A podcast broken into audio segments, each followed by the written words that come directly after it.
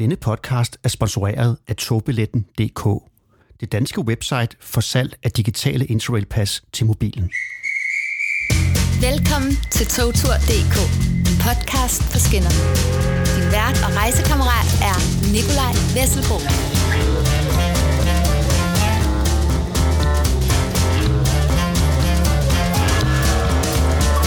Kære rejsevenner, Italien er et vidunderligt land, når det gælder spændende togrejser. Og nu kan man også køre nattog direkte til den italienske Riviera. En helt fantastisk togrejse, som jeg lige har skrevet en historie om i Jyllandsposten. Men du får selvfølgelig det hele serveret som podcast direkte på stranden, i togkupéen, på kontoret eller hvor du er i verden. God tur. En af livets store glæder er at blive vugget i søvn i en sovevogn og vågne op til udsigten af palmer og små italienske middelhavsbyer.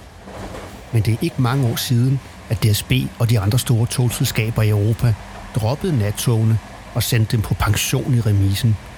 De var blevet for langsomme og dyre i drift, lød argumentet. Men så skete der noget helt uventet. De gamle nattog blev renoveret og sendt på skinnerne igen.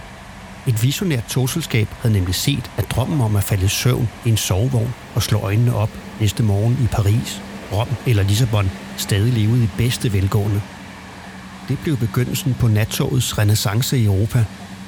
En historie, som vi kommer tilbage til, når Nightjet NJ 40235 fra München til La Spezia er kommet godt afsted sydpå mod Østrig og Italien. Jeg har taget min søn Emil på 12 år med ud for at prøve næsten ny togforbindelse med nattog fra den sydtyske by München til La Spezia ved den italienske Riviera. Vi er nærmere bestemt på vej til nationalparken Cinque Terre og de fem små middelhavsbyer, som regnes for nogle af de fineste i Italien. Det fantastiske er, at man faktisk kan køre hele vejen med tog fra Danmark til hotellet ved Middelhavet, uden at rulle mere end 100 meter med kufferterne. Det kræver blot et par togskift undervejs.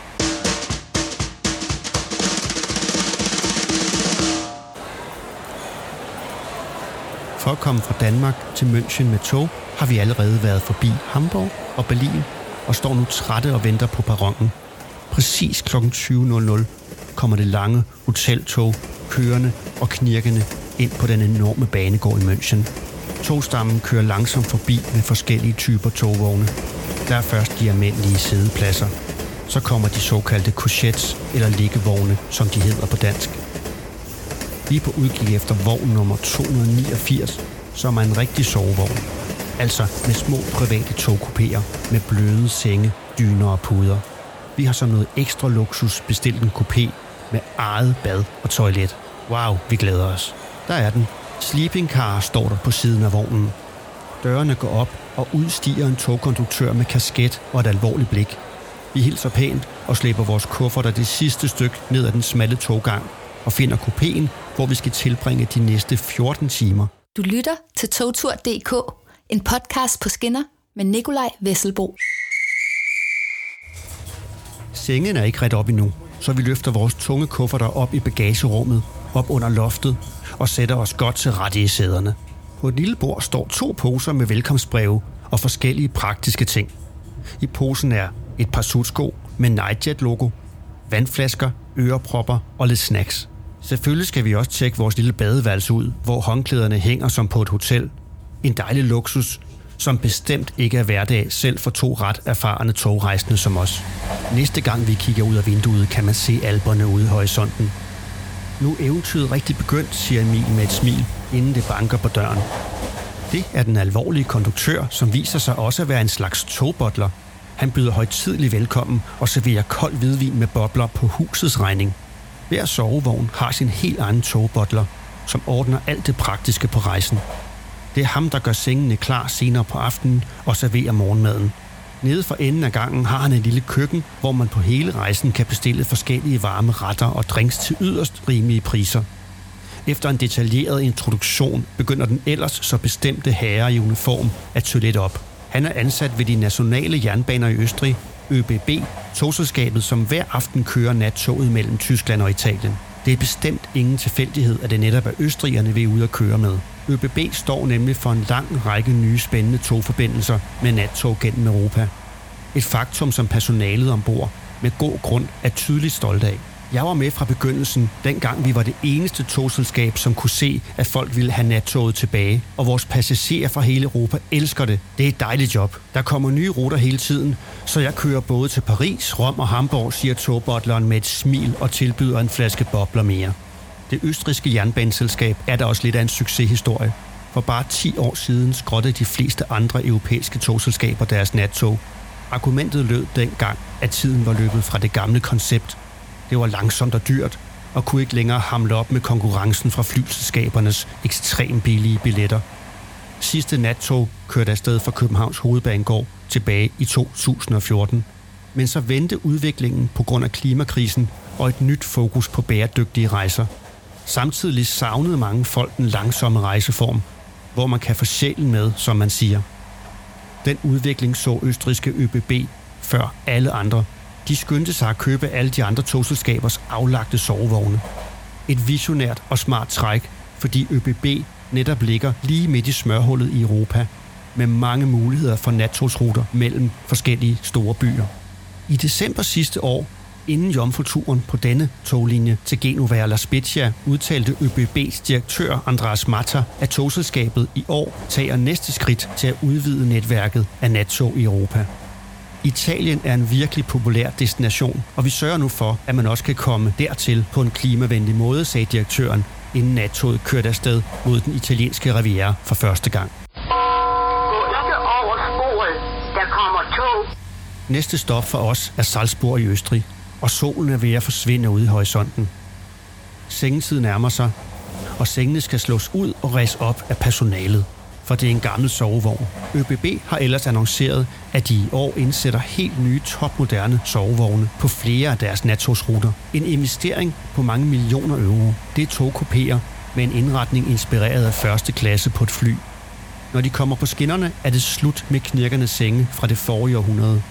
Vi er dog lige nu meget glade for lidt tognostalgi og kolde drinks her i vognen på sådan en smuk forårsaften. Emil har lagt sig til rette i overkøjen og ser film. Jeg ligger nedenunder og følger med i landskabet, som passerer forbi.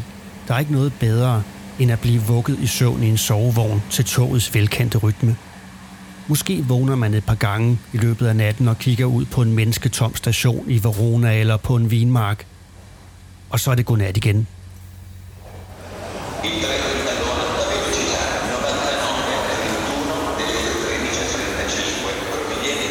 Milano. Klokken er 7.42, og solen banker ind i sengen, når vi skubber gardinet helt op. Morgenmaden er på vej. Det samme er toget. Kaffe, varm kakao og brød bliver serveret med udsigten til Genovas gamle bydel og turkisblå Middelhav. Der er også god tid til noget så dekadent som et varmt bad i det lille badeværelse. Pladsen under bruseren er trang, men behageligt og sjovt, det er det helt sikkert. Ude af badet igen er udsigten kun blevet endnu smukkere. Togstammen snor sig afsted langs Middelhavskysten, gennem lange tunneller og forbi den ene lille badeby efter den anden. Snart kører vi ind i nationalparken Cinque Terre, opkaldt efter de fem små byer, dem som vi har kørt så langt for at opleve. Hele området er fredet af UNESCO og erklæret for en del af verdens kulturarv. På den sidste time af turen til La Spezia går jernbanen forbi alle de små farvestrålende fiskerbyer, som ligger som perler på en snor i det bjergrige landskab. Først suser vi forbi Monterossos dejlige sandstrand og promenade. Det er her, vi skal bo, men toget stopper ikke på de lokale togstationer. Vi fortsætter lidt endnu. Et par minutter senere drøner vi gennem Vanassa, hvor bølgerne slår ind mod molen, og folk sidder ude på pladsen uden for pastelfarvede huse og drikker cappuccino. Næste by er Cornelia, højt hævet op på en klippetop. Fra togstationen kan man gå hele vejen op til byens centrum. Toget fortsætter gennem lange mørke tunneller til Manorola og Rio Maggiore. Et sandt paradis med vandrestier og eventyrlige udsigter. Fra vinduet i toget er der dog ikke meget at se, kun klippevægge og et glimt af havet. Og så kører toget endelig ind på stationen i hovedbyen La Spezia, endestationen. Nu skal vi bare ud og finde lokaltoget det sidste stykke tilbage til Monterosso, og så skal vi finde vores hotel. Vi rejser næsten altid på Interrail-kort rundt i Europa, som her i området også kan bruges som billet på lokalbanen. En kæmpe fordel. Man sparer penge på billetter og slipper samtidig for at stå i lange køer til billetkontoret, hver gang man skal fra den ene lille by til den anden. I det hele taget er der mange gode grunde til at købe et Interrail-kort, når man skal ud og se Europa med tog. Det er billigt og ofte meget mere fleksibelt end almindelige internationale togbilletter. Interrail-kortet er også blevet digitalt med egen app og praktiske køreplaner i mobiltelefonen.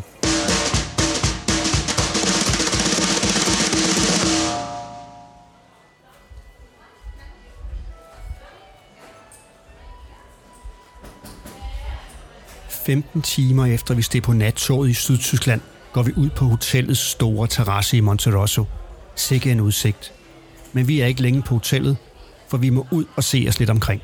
Der er tre måder at komme fra by til by i Cinque Terre. Man kan køre tog, man kan sejle, og så kan man gå og vandre langs et netværk af vandrestier. Fra Monterosso er der omkring 4,5 km til nabobyen Vanassa, selvom turen på kortet ser helt overkommelig ud. Kan varmen og de stejle vandrestier godt tage pusten fra en. På hvert klippehjørne dukker en ny smuk udsigt op. Vi går forbi vinmarker og plukker en enkelt limefrugt fra et træ. Nede mellem klipperne kan vi skimte Vanassa og havet. På byens centrale plads er fiskerestauranterne så småt ved at åbne. Efter rejsens første middag er solen ved at gå ned. Det er tid til at finde et lokaltog tilbage til hotellet i Monterosso. Kære rejsevenner, det var alt for denne gang. Men eventyret fortsætter på togtur.dk, hvor der er mere info om togrejser i Italien.